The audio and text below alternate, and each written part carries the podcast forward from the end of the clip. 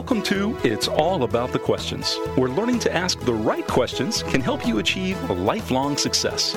Now, here to help you ask all the right questions is award-winning author, international speaker, and business strategist, Laura Stewart. Good morning, afternoon, and evening, everyone, and welcome, welcome, welcome to the show. I have such a special treat for you today. One of my all-time favorite people on the planet, and I have him on every single time he writes a new book because his books are so powerful. I've got John David Mann back on the show with me today, so that's like a woohoo! I'm just so excited, John, to have you back on the show. I just love yeah. talking to you. Yeah, back to you. Same here. Um, so you've got a new book out today that David Bach and you wrote called The Latte Factor, and why you don't have to be rich to live rich. And, you know, every book I read of yours hits me on, on different emotional, mental, even physical levels at times. Like, um, you know, I'm a huge fan of the book, The Recipe, that you wrote with Chef Charles Carroll, Story of Loss, Love, and the Ingredients of Greatness. One of my all-time top ten books. And, of course, The Go-Giver with you and Bob Burg. That, you know, it's the book, those two books everybody needs to read. And now I want to say that The Latte Factor needs to be one of those books that every parent should give their child, even at a young age. Every adult should read. And but it's about money, which is not something that people are comfortable even conversing about. And so how did this book come about? Because I know this was sort of like The Recipe, where you guys talked about putting a book together for years. This one, like over a decade?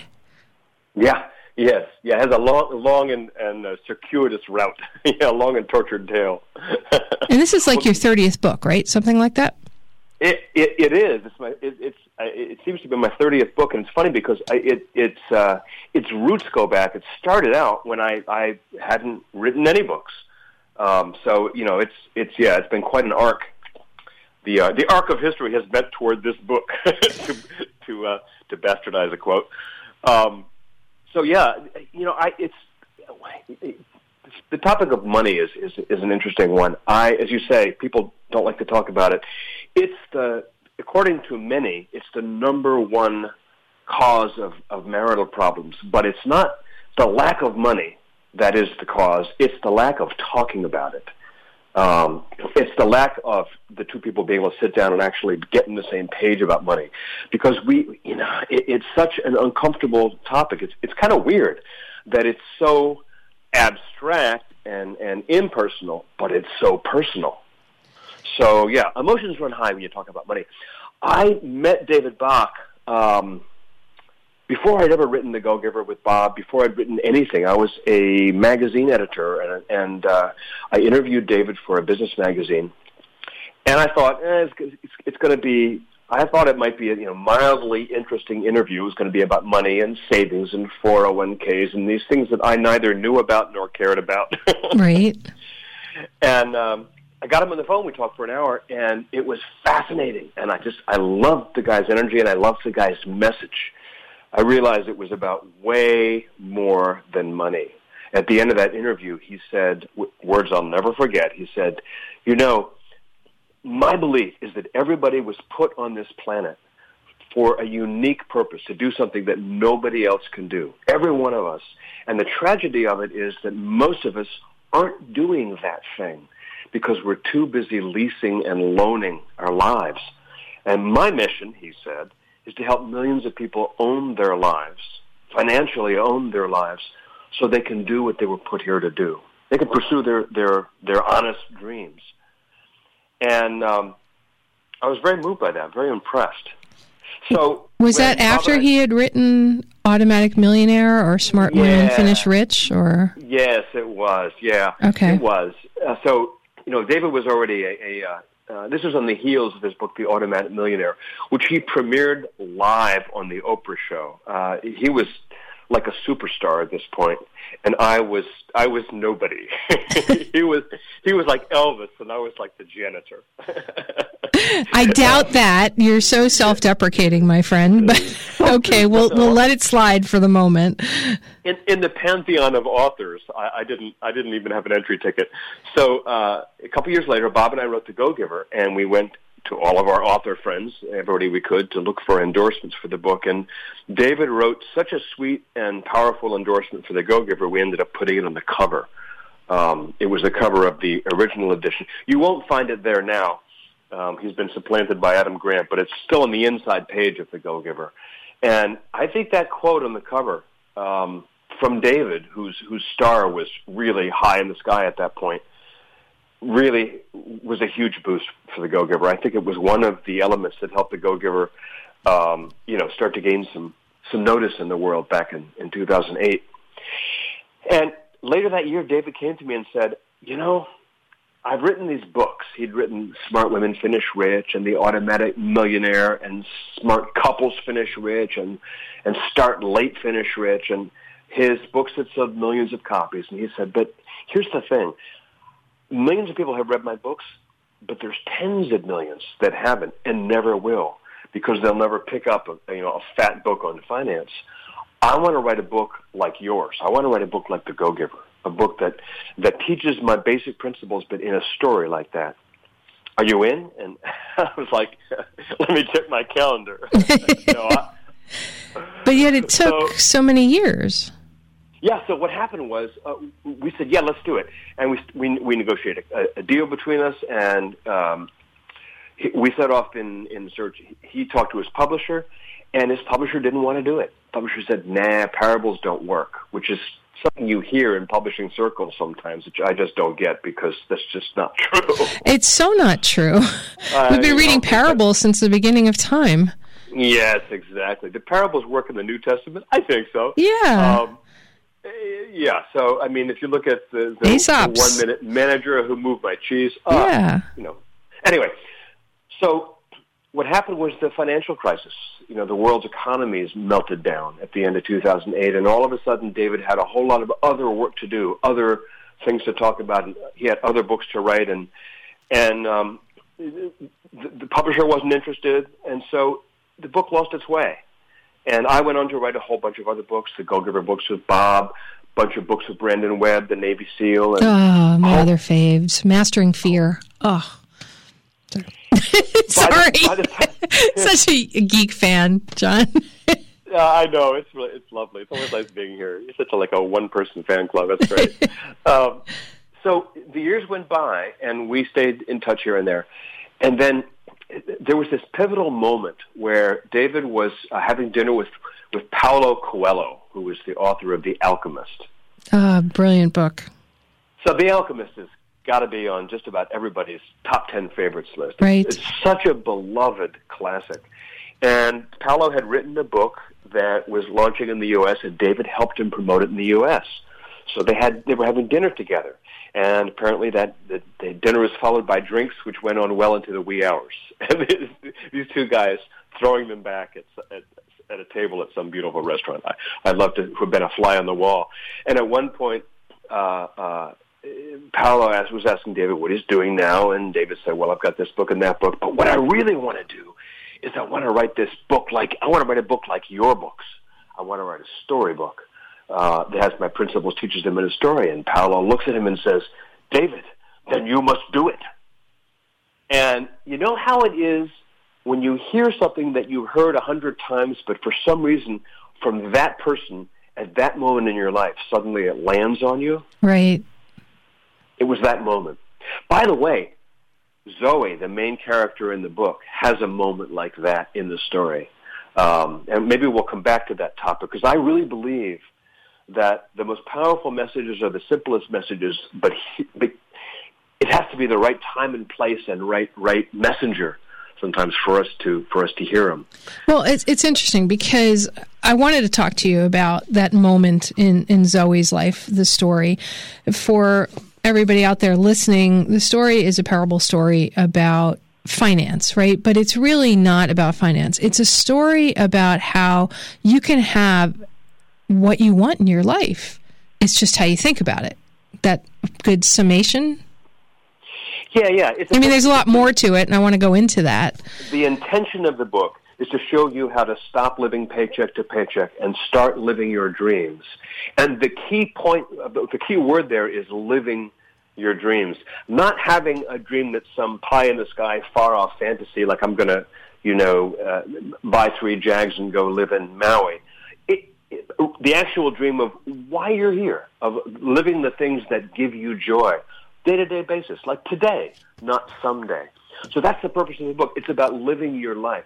But, the but way it's, that you should. But here's the thing that I took from it beyond that. It's not just about living your life. It's about having a plan and a yeah. goal and a direction, which there's this one photo that I've I've seen before and I've heard the phrase before, but when I read it in the book in prep, it hit me again. You know, this idea of this perfect boat, right, with all yeah. the everything all set to go, the fishing, all of that, and it's it's stuck in the middle of the desert.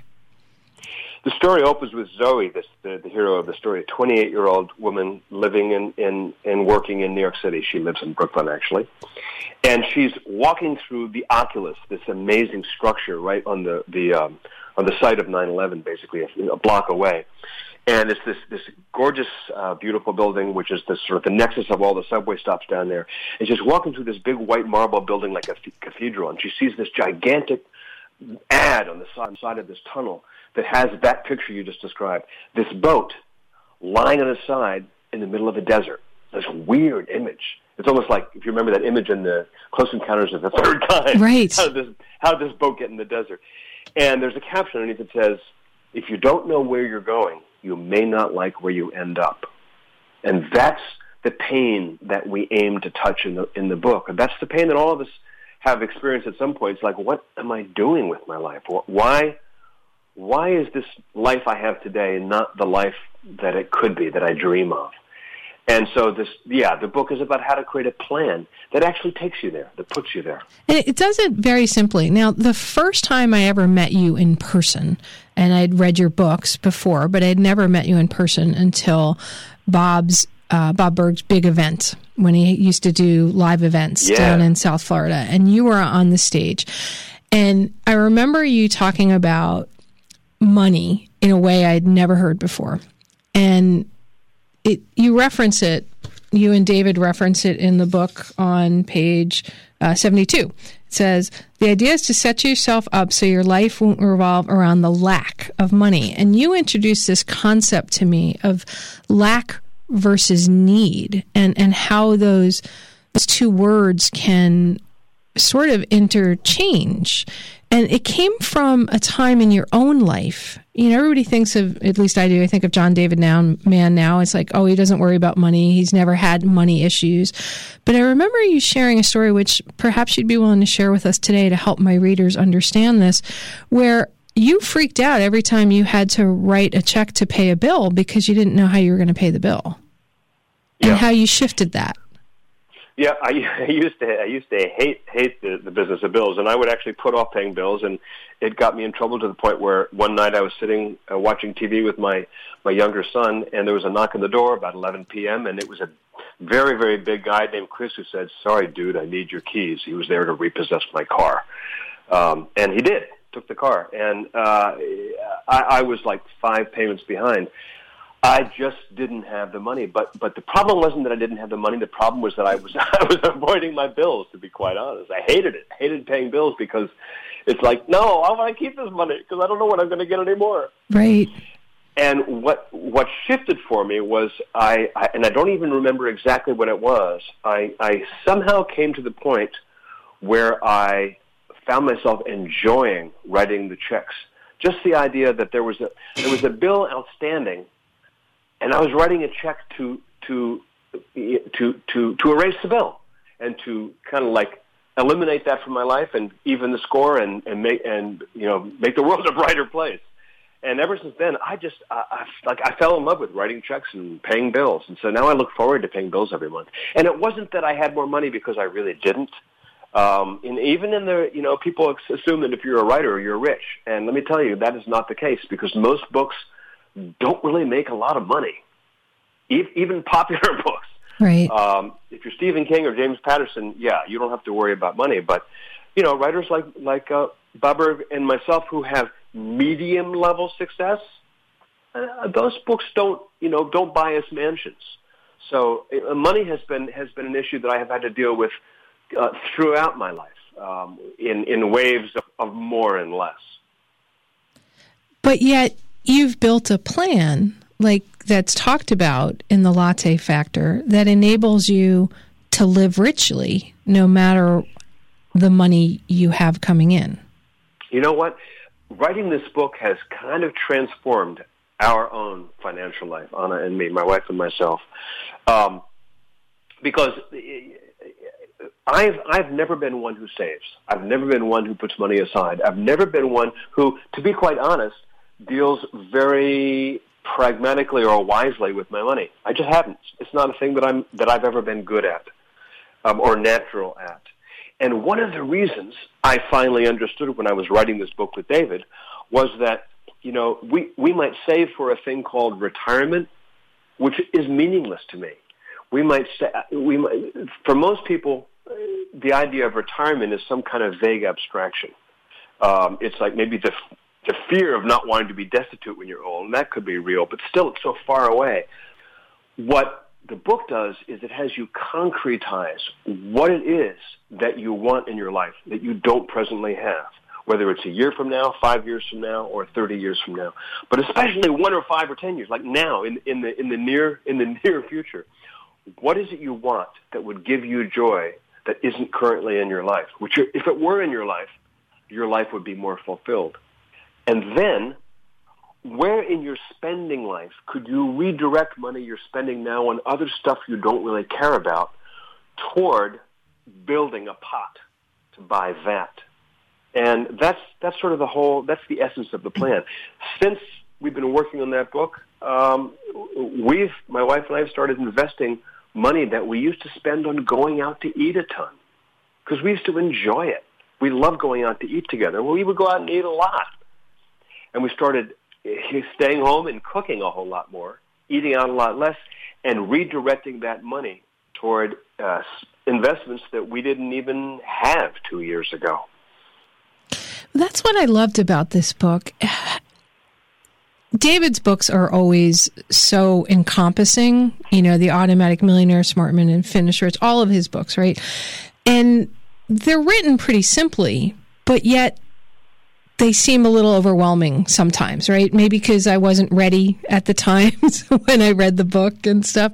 But in The Latte Factor, it made it seem so simple. Like when you were writing, you know, and I don't know who wrote, you know, it, it's such a, a symbiosis when you write books with somebody, right? And I think if somebody yeah. knows you, they know nuances of you in it. And, and there's so much of David and his voice. And, and I hear your voice in here too.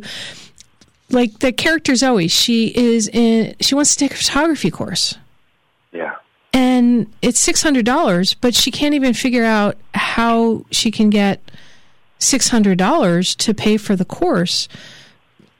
And in the book, you guys talk about this whole concept of, well, okay, every latte she gets in the morning is four dollars and fifty cents. And if she took that four dollars and fifty cents and put that into a different account, how quickly she could have her six hundred dollars saved for the course, or her fourteen dollars salad if even if she brown bagged a couple of days a week. Yeah. How how those small things begin to add up because she's not thinking about, as you said, an end goal. It just seems yeah. like, oh, okay, I got to pay my bills. I'm always underwater. I need these things. But if we become conscious, that would, I think that's a big thing I took away from the book, The Latte Factor, is we need to become conscious, aware of money and how we're using it in our lives and what yeah. other dreams we may have for our life. Yeah, yeah, yeah, yeah. And I, I got to jump. I got to jump in and quickly say, as you as you have this conversation, that when the subject of budgeting comes up, oh God, Zoe Zoe is internally cringing. Me too. It's going to come up. Yeah. And so the topic of budget comes. She's like, oh God, here it comes. And then Henry, the, the mentor in the in this in this scene, basically says, yeah. So we got to talk about budgeting. first thing you need to do with a budget is throw it in the trash. They're garbage. They're, they're, they're B S. They don't work. And she is floored that he's saying that, because she fully expected him to say, you really need to start being responsible and budgeting and watching what you spend. And, and businesses need to have budgets, and they, they need to have people that pay attention to all that stuff. But it, it doesn't always have to look like a budget in your personal life. Individuals don't typically, I mean, there are people who work well with budgets, but they aren't most people, and they aren't me. Not me either. And so here's the thing. The principle of a, of a budget in a person's life is, is sort of, is sort of uh, the word don't. Um, you can't spend more than X on that. You can't spend more than X on Y on that. It's, it's, a, it's a restrictive, prescriptive kind of concept. The concept here is almost the opposite of that. It's like, what do you want? Where do you want to direct your, your flow? Where do you want to direct your your um, your resource? What is it you want to buy? It's not, you know, you can't spend you can't spend X, Y, Z on that. And so, for example, you talked about that that that uh, that thing with Zoe and the photography. Zoe sees this photo that she yearns for. She'd love to have this gorgeous photograph on her wall at home, and she sees it in the shop. It's a photo of it's this gorgeous photo of this morning. Uh, uh, dockside scene on the island of Mykonos, off Greece. Which, by the way, the way you described it, I was inside that photo. that was that was my. I mean, I, I remember that was from my history. There's a piece of my life when I went to Greece with my with a school class and my mom. Anyway, uh, uh, she sees that and she wants that, but she knows she can't afford it. What Henry shows her is that she she can totally afford it. She just hasn't gone about the mechanism of affording it. And The the beauty of it is that, is that what she wants is more than that photo. She wants something that's in that photo. She wants something that photo represents, that photo embodies. That photo shows her a life that she doesn't have but that she wants. And it has to do with not just having the photo of that place, but going to see that place, experiencing that place, being the person who takes the photos of that place. And the photo is twelve hundred bucks, and she can't afford it. And she and he works out the math for her and shows her that that one latte in her hand, if she made it at home um, over the course of a year, would buy her the photo. And what people so often jump to, and David's been doing this for decades now, well, what people so often jump to is, oh, David's saying I can't buy latte at Starbucks. No, no, no. There's, the word don't isn't in here. It's not about the coffee. It's not about what you can't spend. It's not about budgeting. It's not about how you can't have luxuries and you can't spend money on things you like. It's the opposite of that. It's about how you should spend your money on the things that you love. But if you don't have a conscious way to do that, you're just going to dribble money away in, in, in places that you don't really care about. You're going to leak it out of your boat every day, and so that your boat is empty at the end of every year. One of the, the things that really m- makes people sit up in this book is when he says, you know, most people believe that the solution to their financial problems would be if their income increased. But it's never that way. If your income increases, if your income doubles, typically you, typically you end up in the same place financially because your spending also doubles. Your debt also doubles. You run up twice as much credit card. Your habits double. Your habits go with you with the same income. So increasing your money income, even if you even if you win the lottery, how many lottery winners end up broke and destitute? Yeah, just you in know, a few short years. And, and we're going to be going into the national news break. So I am here, everybody, with John David Mann, co-author with David Bach of The Latte Factor, Why You Don't Have to Be Rich to Live Rich. And John, this thought came to me just as we're about to go into the national news break, you know, when you were talking about spending money on the things that you really love and the dreams that you want to have. I was like, oh, it's the Marie Kondo of finance. There you go. I like that. You know, you're going to buy a latte and go, oh, does this totally give me joy just for the moment or for a longer time? And, and deciding where you spend your money based on those bigger thoughts. Yeah. Instead of it being blind, being aware of it. And we'll be right back with more from the incomparable John David Mann talking about the Latte Factor. Welcome back, everyone. We are here with John David Mann. Well, I am here with John David Mann, which mean, Mann, which means you are here because you're listening. Um, we're talking about his newest book, which launches today, with uh, David Bach, author of uh, Smart Women Finish Rich and Automatic Millionaire. The new book is called The Latte Factor, Why You Don't Have to Be Rich to Live Rich. Live Rich. And, John, I happened to just check on, on Amazon, and it is number one hot new release. Oh, far out. That's nice to know. And and today is launch day, so uh, it's just, you know, it's going to go. And it's a it's a book by you and, and David Bach, and David Bach's book. You know, I'm sure this is going to go New York Times bestseller. I, I don't see how yeah. it could not. I mean, between the two of you, you've got, what, twelve, fifteen New York Times bestsellers? Yeah, from your lips to, uh, I don't know, Jeff Bezos' ears? That would be nice, right? That would be so cool. Washington, you know, U S A Today bestseller, Washington Post, all of those. This book should be there because it needs to be on everybody's um, list. And just before the national news break, I, I said that Um, this book is the Marie Kondo of personal finance. and and it, it's so true. And during the break, we were talking about this whole concept of really talking about money. And in the book, you guys lay out this very simple, for me, way of thinking about it. And it made me realize that since my mom passed away, I've forgotten everything I knew about money. I just wasn't paying attention. Uh, it, You know, it's like, oh, I need to eat. Okay, well, there's a restaurant over there. Let me go get something. Or I'd go buy groceries, and I wouldn't shop sales or anything. I would just buy whatever, and I'd overbuy, and then I would not, you know, in the grief, I, I wasn't up to cooking it, so I ended up throwing the food out. And then I'd be going, well, but I can't, I can't do these other things, because it was very unconscious. And I understand grief is a very... it's not a good example to use, but I know people, I have clients that don't understand why they can't get ahead of wherever they're at, get out of the hole, get out of whatever position they're in. And you lay out these concepts in this book that help people really begin to pare everything down without budgets, just to say, how do we handle money? What is money? And and how did that come about? The the three final concepts that you came up with: pay yourself first, don't budget, make it automatic, and, and live rich now. That doesn't mean spend one thousand dollars and live like you're a multimillionaire or like you're Jeff Bezos, right? Yeah. The, so, you know, it, it's, the concepts are great, but as you say, it's, you got to have a plan, got to be a mechanism. And what a lot of us don't have is, is a really practical mechanism. And that's, so the book is very pragmatic. Those first two principles, pay yourself first and make it automatic, um, is, the, is the heart and soul of, of, of how the machinery works. The idea of pay yourself first is, is real simple. And it is that, you know, most of us, when we get income, the first thing we do is pay. Well, the first thing we do is, is if we're an employee, first thing we do is that the government takes money out. There's withholding.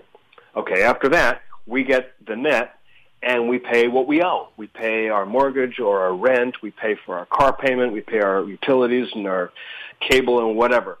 So if there's something left over, cool. We have now, you know, money. Maybe we, we know we need X Y Z for food, so we, we kind of keep that in our account.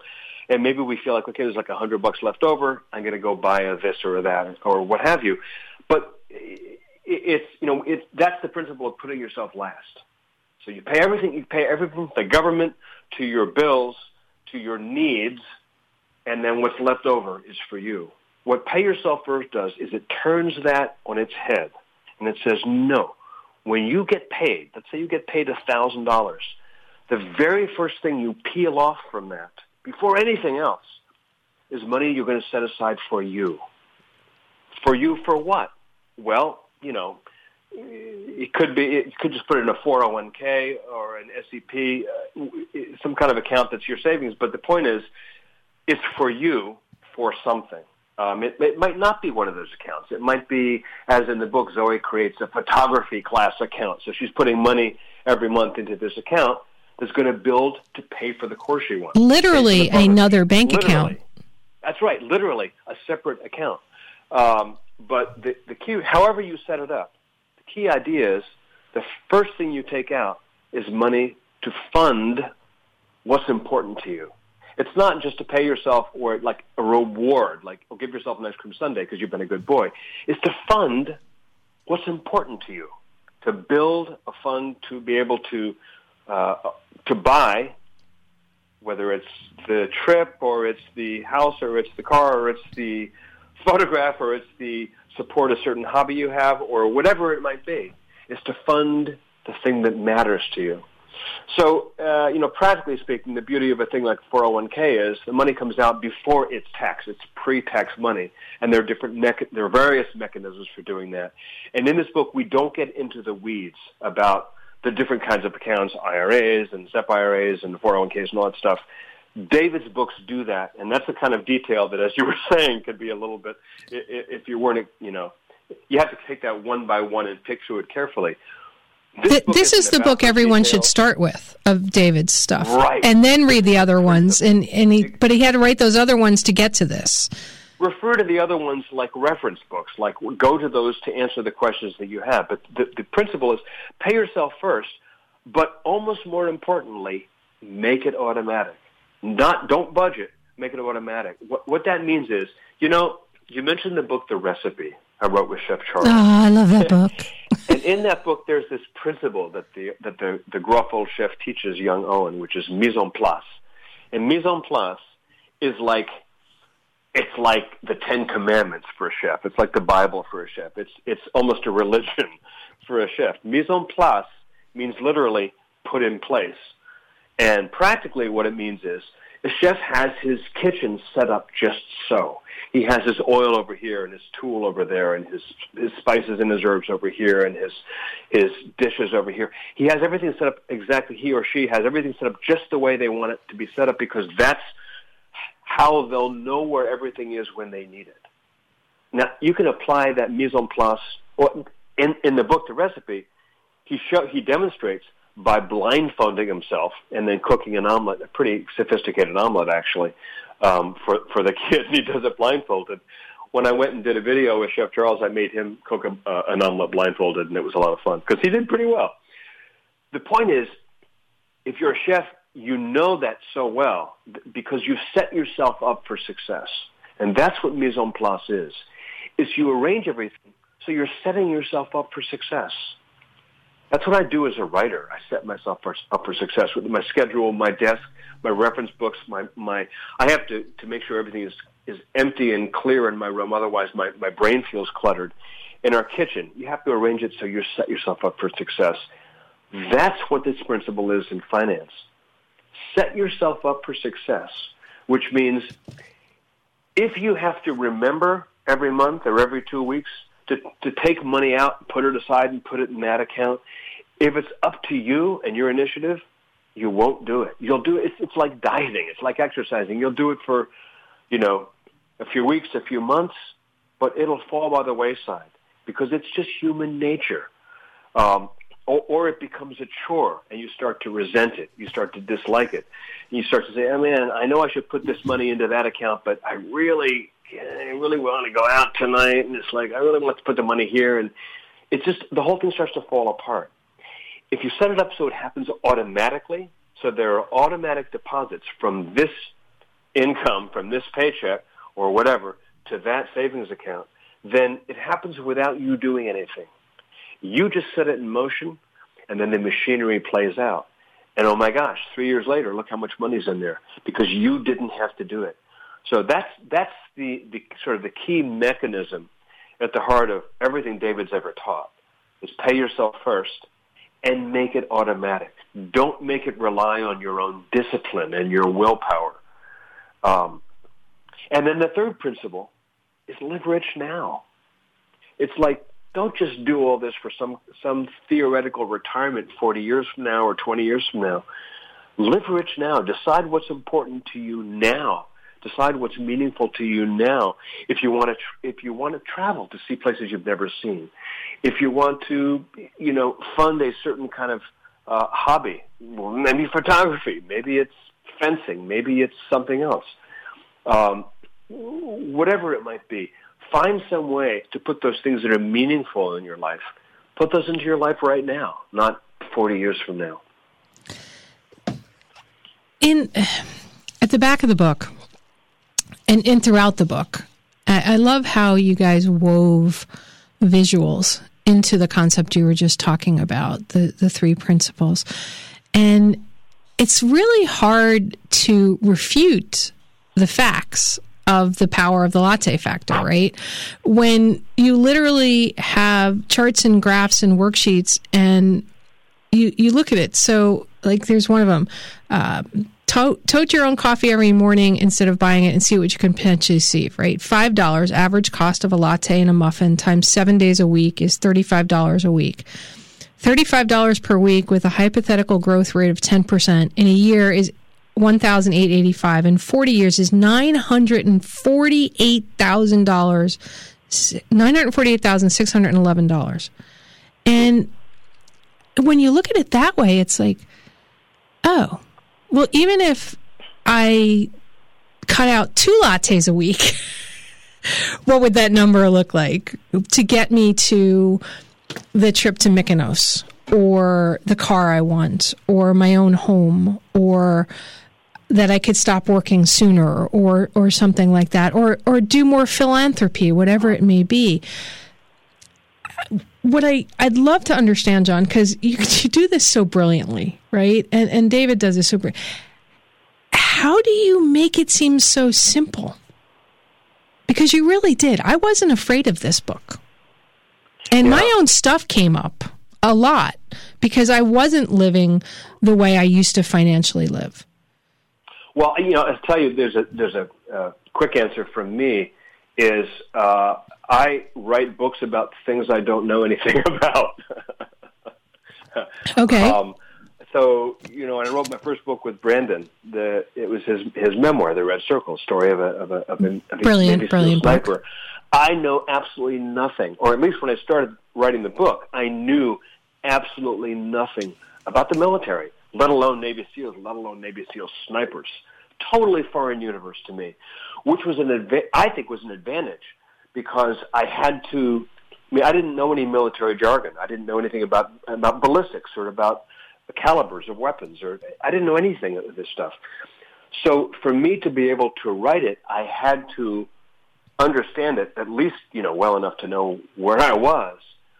And I think that helps me make things understandable for, for readers because I had to explain it to myself. And it's the same with, with, uh, with, with money and with cooking for Chef Charles. I mean, I know something about cooking, but still, I'm not a chef. David is absolutely a money expert. He has been all his life. His father was. He's, it's like, it's in his blood. But not me. So, you know, I, it, this book had to be simple enough that I could get it. But I want to say something else about the, you mentioned that, that, you know, the compound interest of that simple cup of coffee or that simple whatever it is. And by the way, it doesn't have to be a cup of coffee. It could be a pack of cigarettes. It could be, uh, you know, a, a dessert. It could be going out for drinks every Friday night. It could be whatever it is that is a small expenditure that you're really, you know, you, you'd enjoy, but it, it's not a hill you want to die on kind right. of thing. If you compound that over years, yes, it builds into, into it can build into an enormous amount of, of money. I want to point out that the same thing happens the other way, and that is with, with, with interest. Um, one of the biggest latte factors that people have isn't the coffee they buy or the clothes they buy or the drinks they buy or the cigarettes they buy or the extra meals out they buy. It's the interest they pay on stuff they already bought. And when I started actually looking into that, it, it freaked me out. And I'm talking about interest on credit cards, interest on car payments, interest on, on house payments, but especially on credit cards and revolving accounts. It could be revolving store accounts. Yeah, the ones that people pay the minimum. Right, the ones that aren't based on a on a uh, uh, I forget the term is, but you know, like a house or a car or an actual physical thing that you bought over time. Okay, that's one thing. I'm talking about the revolving accounts of just stuff you buy, credit cards, store accounts, as you say, the accounts that people tend to to, to pay the minimum on, um, and the interest rates on those are, are just uh, just astonishing how much people pay in interest rates. I sat down myself at, while writing this book. And put on a single piece of paper all of the uh, the various revolving accounts that we have, the balances, the the uh, A P Rs, the the uh, you know the annualized interest rates, and the actual amount, what the minimum is, and how much we we pay every month, and kind of organize it all in terms of, of which had the highest interest rates and where was money bleeding out the most. And it was just it was just such a revelation. Um, I discovered that I thought I was paying down a debt that was important to pay down, but meanwhile, this other much smaller debt was actually costing me a lot more in interest. Uh, so anyway, yeah, just a, a, that's a short peon to the to the beauty of the Latte Factor is it works both in the in the positive and in, in the negative, and, well, and just becoming aware of it is uh, is a huge huge leg up. That's an important concept because I'm working with a client right now to help them go to a different level of, of their life and a different career path that they want to go, and it's taken them weeks to just sit down and the the husband and wife to figure out, okay, here's here's our debts, here's everything we spend our money on. You know, it's like, I'm not talking about budgets. I'm just like, where are you spending your money? Right. And I was oh, looking okay. at I gotta, their. I got to well, interrupt you there just to yeah. say something really quick here, which is that what you just said is so important. There's two things here. There's budgets, which, as you know, you and I both think are poison. Oh, God, David, they're horrible. David, David agrees with us, by the way. So okay. There's, there's Yay! And then there's just being aware of where you're spending your money. Two totally different things. So one of the things that the, the Latte Factor does in the course of the story, of the story, it has Zoe sit down and actually tot up what she spends every day on, on stuff on an average workday. And, and it shocked me how much. Yeah. And, and there's a chart in the back of the book to do that. Okay, I want everyone to understand that's not a budget. We're not talking about keeping track of your money every day and becoming like the police force on your money. This is not about becoming the the money police and about becoming big brother on yourself and watching every penny. It's not about that at all. It's simply the whole point of, of, of doing this exercise of totting up the expenses, the latte, calculating your latte factor and looking at what you actually spend every. The point of that is simply to become aware, simply, right. be, simply to become aware of what you're actually doing, what your financial behavior actually is, so that you can redesign it however you want to redesign it. But it's it's not to keep track of every penny and ride her and yourself. That's that just doesn't work. Yeah, and the Latte Factor gives you the tools to figure out where you're spending your money and then plan for some ways to do things to take you to where you want to go. You have the double Latte Factor challenge, you've got charts and graphs, and and I love that because it's not just giving the, the first part, which is awareness. You actually, in very simple ways, show people some different things that they can do. And the key thing here is that there's a, there's a movement in the story that that we want everyone to experience, moving from hopelessness to hope. I mean, Zoe starts out with a sense of, I could never do that. And in fact, her journey in the book is to is to move out of this place of, that could work for other people, but not for me. I, other people can get rich, but not me. Other people can do what they want to do, but not me. It's that feeling of hopelessness that so many of us have. And what I want to say is, it doesn't matter if your income isn't enough. It doesn't matter if you're in debt. It doesn't matter if you're not twenty-eight, but you're fifty-eight, you're forty-eight. It doesn't matter. I mean, I'm over sixty. And it's like, it doesn't matter what age you are or what financial condition you're in. These principles can still work. And by the way, it's not too late. It's, it, it's still possible to shift the financial wheels in your life and how they grind and how they roll to create a better and better life where you have you have the opportunity to do the things you've always wanted to do. Um, it, it, and The, I think of the, the, there are three myths of money in the book that, that they talk about that Henry and Zoe, um, actually it isn't Henry, it's, it's Zoe's boss Barbara who tells her these myths. I love that it was Barbara because that's my mom's name.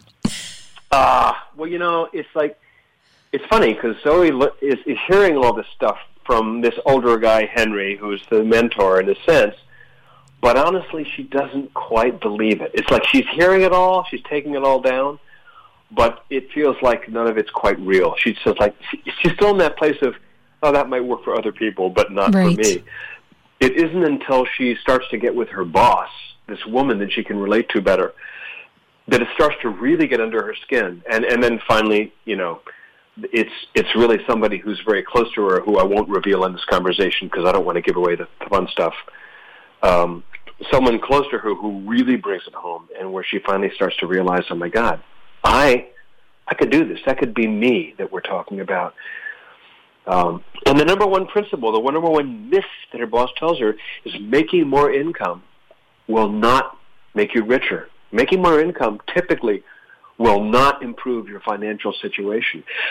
That's insanity. That's a mind-blowing thing. Most people are like, wait a second, that makes no sense. Making more income will not improve my financial situation? Nope. Typically it won't. Because when you make more income, you still bring the same habits with you. It's changing the daily habits, the weekly, the monthly habits. That's what will make you richer. That's what will change your financial situation. And that's the the work that the Latte Factor gives to anybody, is that foundational principles to to do that and to shift that. And I want to thank you guys for writing this book, for David approaching you so many years ago, and mm-hmm. you guys sticking to it, and to Paulo Coelho for saying, go write the book. Yay, Paulo. I really wish I'd been a fly in the room. Actually, I wish I'd been sitting at the table with them, having a cocktail yeah, and a meal totally. with the two of them, and, and you at the other side of the table. That would have, that's like a dream kind of thing. Yeah. So how do people get this book, um, John, and, and get more information? I know there's a whole bunch of stuff available. It, it launches today. Well, it's out today. Um, I, I got to tell you, I'm so happy with this book. It has such a gorgeous cover. They just it's beautiful. Our publishers, man, our publishers just outdid themselves. It's gorgeous. Um, and uh, by the way, so David had to go find a whole new publisher because his publisher wouldn't do it. So there you go. uh, it's out. It's everywhere. Amazon, Barnes and Noble, independent bookshops. Um, it's certainly up on my website. It's up. There's a there is a website called the latte factor dot com where you can not only go see the book, read an excerpt, order the book, but also um, see a whole bunch of extras that uh, David has put up there. It's a pretty fun website, so that's worth going to, the latte factor dot com. But um, yeah, you can buy it anywhere. Okay, and uh, how do people reach out to you, John? My website is where I put everything. It's, my website is simply my name, John David Mann, M A N N, two N's, dot com. And everybody, he hasn't written a blog post in a while because he's writing like four books at the same time. But go read his old blog post because th- they will just take you to a whole nother level of life, just reading any blog post that, that John writes. And this is your thirtieth book, so congratulations. That that is a huge achievement. And we're not talking books that sit in basements. Your books are read around the world by so many people. The the Go-Giver, I just was somebody on Facebook who I know, she said, I just picked up this book for the first time and it's amazing, and it was The Go-Giver. And the book's been out for how long? A decade. A decade now.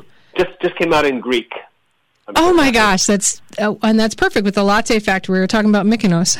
I know, it's so cool. My mom would, would be so happy. It's uh, it, I think it's like twenty-six languages, twenty-eight something. Yeah, somewhere.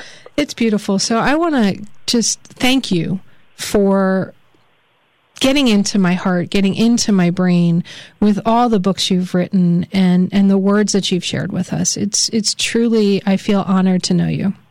Oh, thank you, thank you. I want to thank you for championing all these books so loyally, so faithfully, and so vociferously, and for asking such great questions, because as you know, it is all about the questions. Thank you, my friend, so much. And I'm looking forward to the next one, because I think you're writing a novel with uh, oh, yeah. one of my other favorite co-authors of yours. But uh, we have to end the show today. Thank you so much. And everybody go out and buy The Latte Factor, why you don't have to be rich to live rich, and change your life. You know, just one thought at a time. It's really amazing and simple. And remember, the right questions can change your life. So what are you asking today? And especially today, what are you asking yourself about money? Have a great day, everyone. You've been listening to It's All About the Questions, starring Laura Stewart. Connect with Laura at its all about the questions dot com and download a free workbook that will help you ask better questions starting today.